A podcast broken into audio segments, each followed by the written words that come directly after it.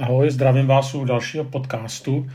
Jedním z témat, který jsem se zabýval už v několika podcastech a hm, které dneska je, řekl bych, i celkem populární, tak je téma vedení.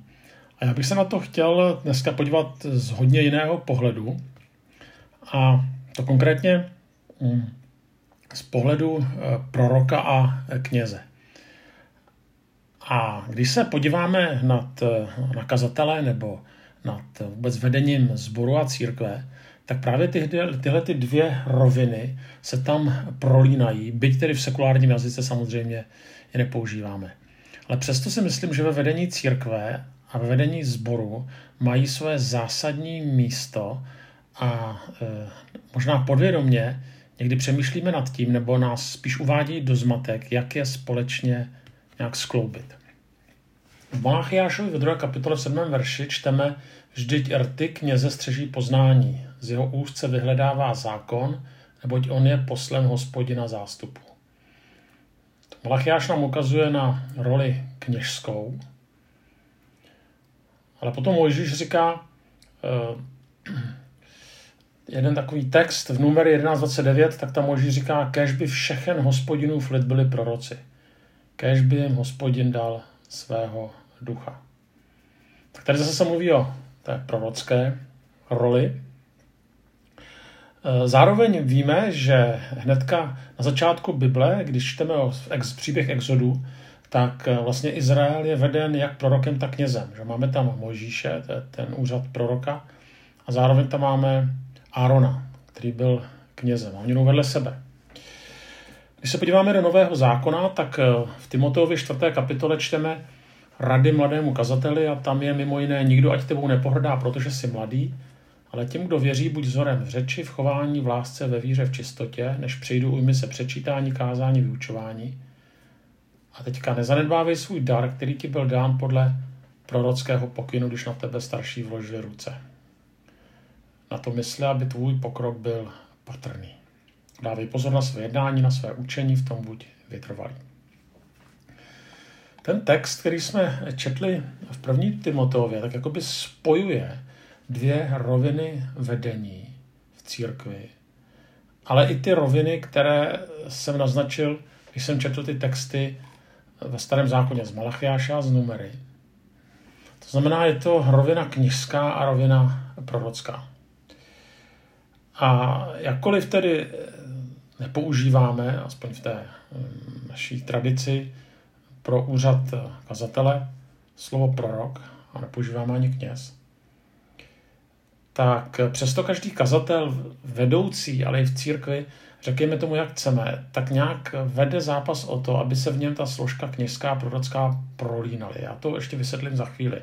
A teďka to nemyslím a nemířím to jenom na tady kazatele, správce sboru, ale obecně na vedení zboru vedení církve, aby tam byla ta kněžská prorocká role, to je důležité. Já se to pokusím, jak jsem říkal, vysvětlit a podíváme se nejdříve na roli proroka a kněze ve starém zákoně a možná se nám víc rozsvítí, proč je obojí důležité, proč jedno bez druhého vlastně nemůže existovat. A samozřejmě pak můžeme hledat, jak to přenést i do dnešní doby toho leadershipu v církvi. Tedy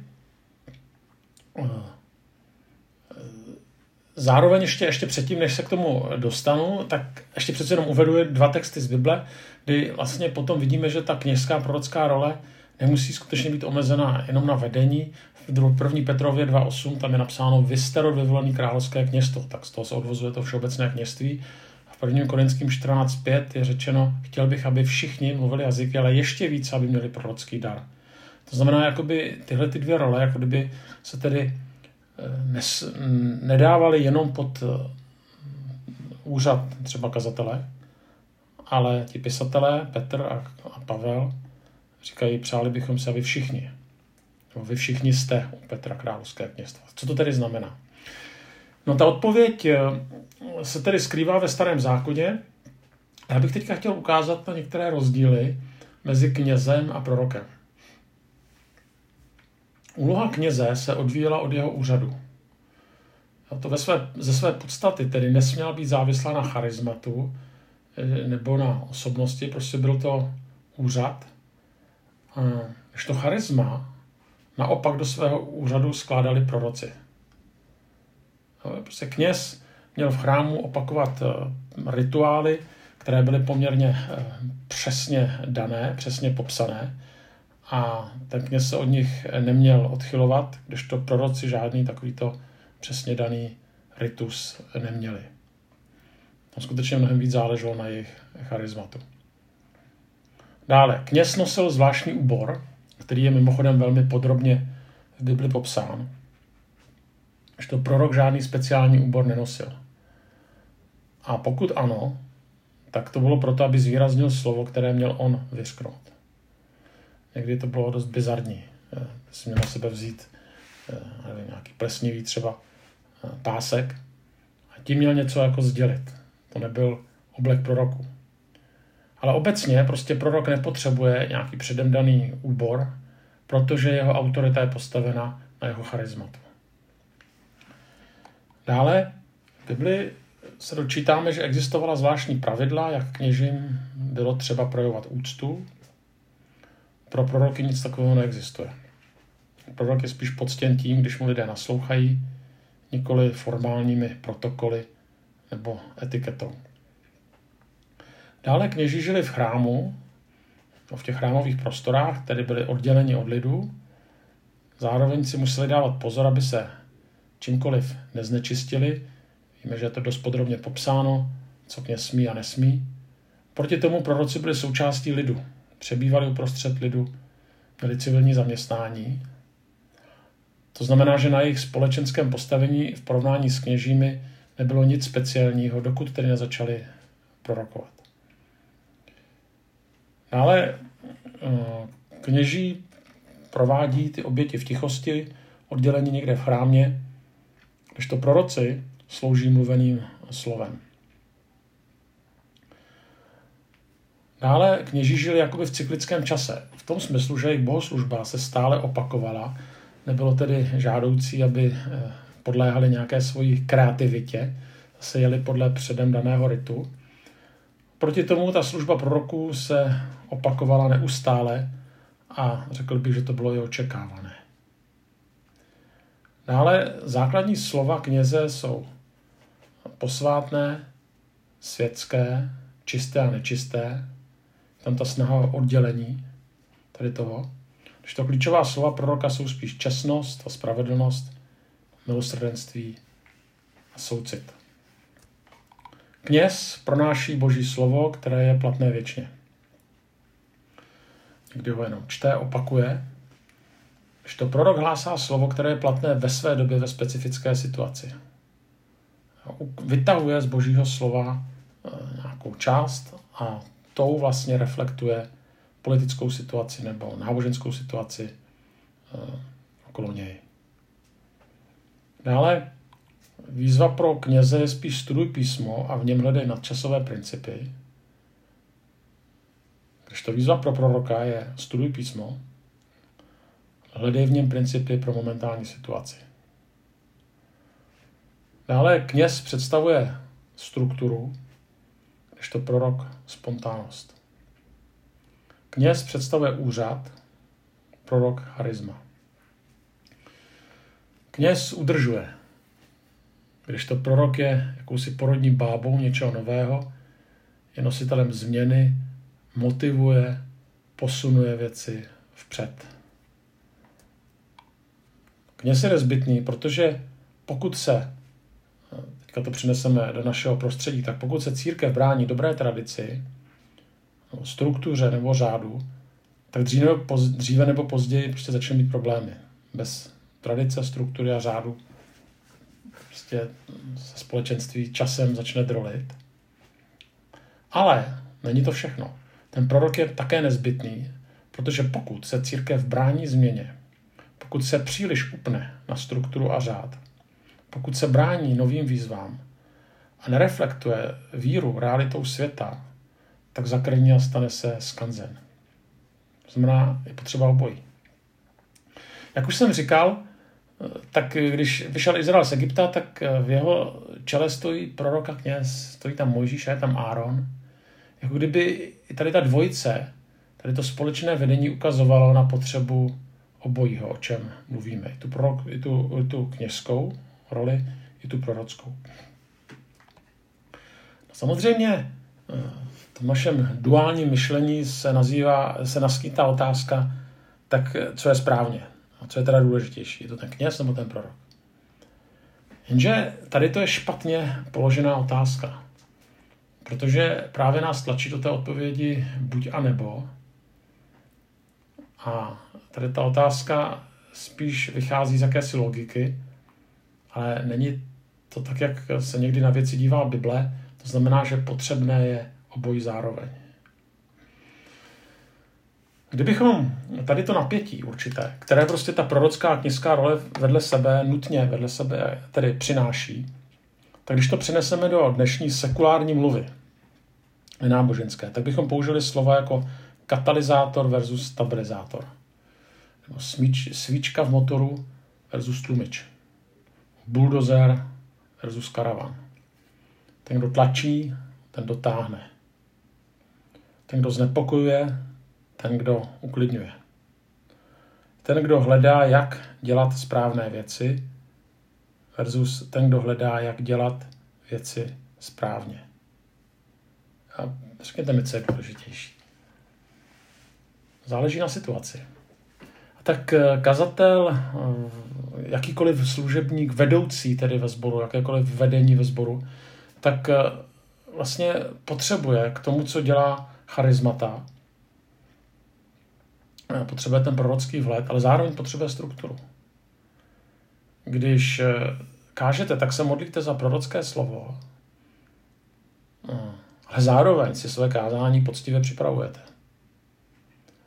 A tak vlastně to není buď a nebo, ale úkolem vedoucího a zároveň vedení sboru, církvy tedy, je v sobě integrovat obojí. A vlastně žít v tomhletom prorocko-kněžském napětí. Nezjednodušovat si to tím, že jednu nebo druhou část osekáme. No a ta otázka potom je, jak tedy této symbiozy dosáhnout. Jak být prorokem, knězem v jedné osobě nebo v jednom týmu jak tuto roli plnit ve vedení sboru, církve. No, asi nemám úplně odpověď. No, určitě bych neřekl, že půlka staršostva má být proroci a půlka má být eh, kněží. To takhle fakt nefunguje. Protože si myslím, že tohle se má kloubit v každém vedoucím zároveň. Já si myslím, že to základní východisko je, že člověk potřebuje obojí, že má tady do toho napětí prostě vědomě vstupovat. A ta otázka teda není buď a nebo, ale jak. Četl jsem knižku Následování Boha od uh, Touzra. A on tam říká takový zajímavý citát. Služba Bohu nemůže vycházet z pouhé doktrinální znalosti o Bohu. Srdce schopná zlomit se láskou k Bohu jsou ta, která přebývala v jeho přítomnosti a hleděla na boží majestát. Lidé se zlomeným srdcem disponovali kvalitou, kterou obyčejní lidé neznali, ani nechápali. Jejich řeč byla obvykle protchnuta duchovní autoritou. Ocitli se v boží přítomnosti a pak, co viděli, sdíleli s ostatními. Byli to proroci, ne učitelé zákona. Jelikož učitel zákona mluví o tom, co četl, prorok mluví o tom, co viděl. Tolik citát. No autor tady určitě nekritizuje učitele, sám je to učitel, sám píše knížky, no, psal knížky. Určitě nekritizuje učitele, kteří studují a vykládají písmo, tady schválně říká učitelé zákona, on vlastně naráží na farize. A on tady e, kritizuje vlastně takové učitele nebo takové kazatele nebo takové vedoucí, kteří pouze opakují to, co někde četli, slyšeli nebo nastudovali. A to je všechno. To neznamená, že člověk nemá číst, studovat a naslouchat druhým. Absolutně ne.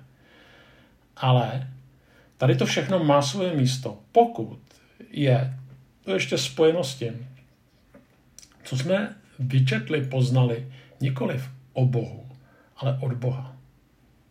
Ve spojení s ním. A tak, eh, jak, jak jsme tam ukazovali na ten rozdíl, kněz, prorok, tak něco společného přece jenom měli a to, že, jak, že oba dva přebývali, byť v jiných kontextech boží přítomnosti. Tam sbírali eh, inspiraci. A eh, jedno, jestli to bylo ve svatyni, nebo jestli to bylo někde v přírodě. byli s ním. Dále ještě s tímhle souvisí jedna myšlenka. Slyšel jsem přísloví, že Bůh nemá vnoučata. Konkrétně to znamená, že každá generace, ale každé vedení, každý člověk si musí najít své vlastní spojení s Bohem. Totiž je snadné něco jenom opakovat, eh, dělat něco stále dokola, ani nevědět proč. Dělalo se to tak přece vždycky. A tak nebo dělat to prostě proto, že se to ode mě očekává, jako třeba od vedoucího. Pokud se stane, že člověk jenom kopíruje a dělá věci, aniž by věděl proč, tak z křesťanství se pak stává jenom památka na to, co bylo kdysi velkým dobrodružstvím víry. Proto se, proto se domnívám, že ten vedoucí by měl přinášet nové věci, které plynou z toho, co mu Bůh pokládá na srdce. To jsou věci čerstvé. Eh, Dru, taková druhá věc. Když podíváme se na proroka, na kněze, tak, tak, tam, tak nenápadně, tam vidíme zase další takový společný jmenovatel, a že to je přináší oběti. Samozřejmě eh, ten kněz tedy obětuje sám někde ve svatyni nebo s dalšími kněžími oddělený od lidu, tam přináší oběti za lid, tak to je jasný. Prorok oběti tedy nepřináší v tom pravém slova smyslu, ale často jde dál, obětuje sám sebe když čteme prostě ty, ty, ty Jeremiáše a ty další proroky, tak vidíme, že skutečně to, byla, to bylo hustý, jak se říká. Že obětovali sami sebe, když přinášeli Boží slovo, protože to jejich varování, i ten jejich vhled se někdy nesetkával s porozuměním. Spíše to schytávali, protože, no, protože lidé chtěli slyšet to, co chtěli slyšet, jenom něco. A ti proroci vlezli na nervy. A tak nejde o to do lidí neustále tepat a hlás a hrát si tak na proroka. Ten princip je jiný. Je to prostě v souvislosti s vedením ochota k oběti. No, neobětujeme zalit a obětujeme sami sebe. Je to ochota jít z na trh, nelitovat se, nepočítat křivdy a stále mít na paměti, že smyslem služby vedoucího v církvi je druhým ukazovat na Krista a moc u toho nepřečnívat. Bez oběti prostě není vedení. Poslední, že Pavel nabádá Timotea, aby nezanedbával svůj dar, který mu byl dán podle prorockého pokynu, je důležitý podle prorockého pokynu, ale zároveň tam je řečeno, že má předčítat, kázat, vyučovat. Tak eh, na jednu stranu nevíme, o jaký dar šlo, ale jednalo se prostě o něco specifického. Čím byl Timoteus specificky obdarovaný? Čím specificky pak mohl obohatit ten, dar v, ten zbor v Efezu? Tak je samozřejmě otázka, co je konkrétně tvoje naše specifické obdarování a jak je rozvíjet. To je hrozně důležitý. A právě díky svým obdarováním nejsme stejní. To je to naše charisma, které souvisí spíš s tím prorockým rozměrem. Kdy nejenom můžeme, ale máme dělat věci zase jinak. Díky svému obdarování. A zároveň se nemusíme situovat do, do někoho, kým nejsme. A to je ten prorocký úkol. Ale zároveň Pavel pozbuzuje Timotea k určité kněžské rutině. Hočti, vyučuj, kaš. No, a samozřejmě ne pořád to stejný, ale je to určitá rutina. A tady to se neprotiřečí.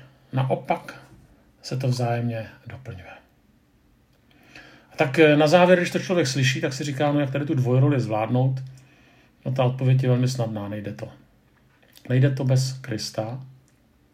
A zároveň to byl, je Kristus, který se stal knězem, ale který eh, nejenom, že se stal knězem, ale sám sebe za nás obětoval. Je to zároveň Kristus, který nám stejně jako proroci prosvětluje pohled na Boha, ukazuje nám někdy věci příjemné, někdy nepříjemné, ale který nám taky ukazuje Pána Boha jako našeho nebeského Otce. A zároveň je to Kristus, který nejenom ukazuje, ale především to je pro naše vedení klíčové. Sestupuje do naší bídy, do našich radostí, do našich zápasů. Jak čteme pak v knize Židům, protože máme mocného velekněze, který vstoupil až před boží tvář Ježíše syna božího, držme se toho, co vyznáváme. Nemáme přece velekněze, který není schopen mít soucit s našimi slabostmi. Vždyť na sobě zakusil všechny pokušení, jako měl, nedopustil se k hříchu. Co z toho plyne? Přistupme tedy směrem k trůnu milosti, abychom došli milosrdenství a nalezli milost a pomoc pravý čas. Taky tenhle ten text nám ukazuje, že na službu nejsme sami, že náš velekně s námi má soucit, že nám rozumí, že tím, čím prochází, že rozumí tomu, čím procházíme a že tím prochází s námi. A že nám dává i naději, že tyhle ty dvě role, kněžskou a prorockou ve svém vedení, dokážeme skloubit.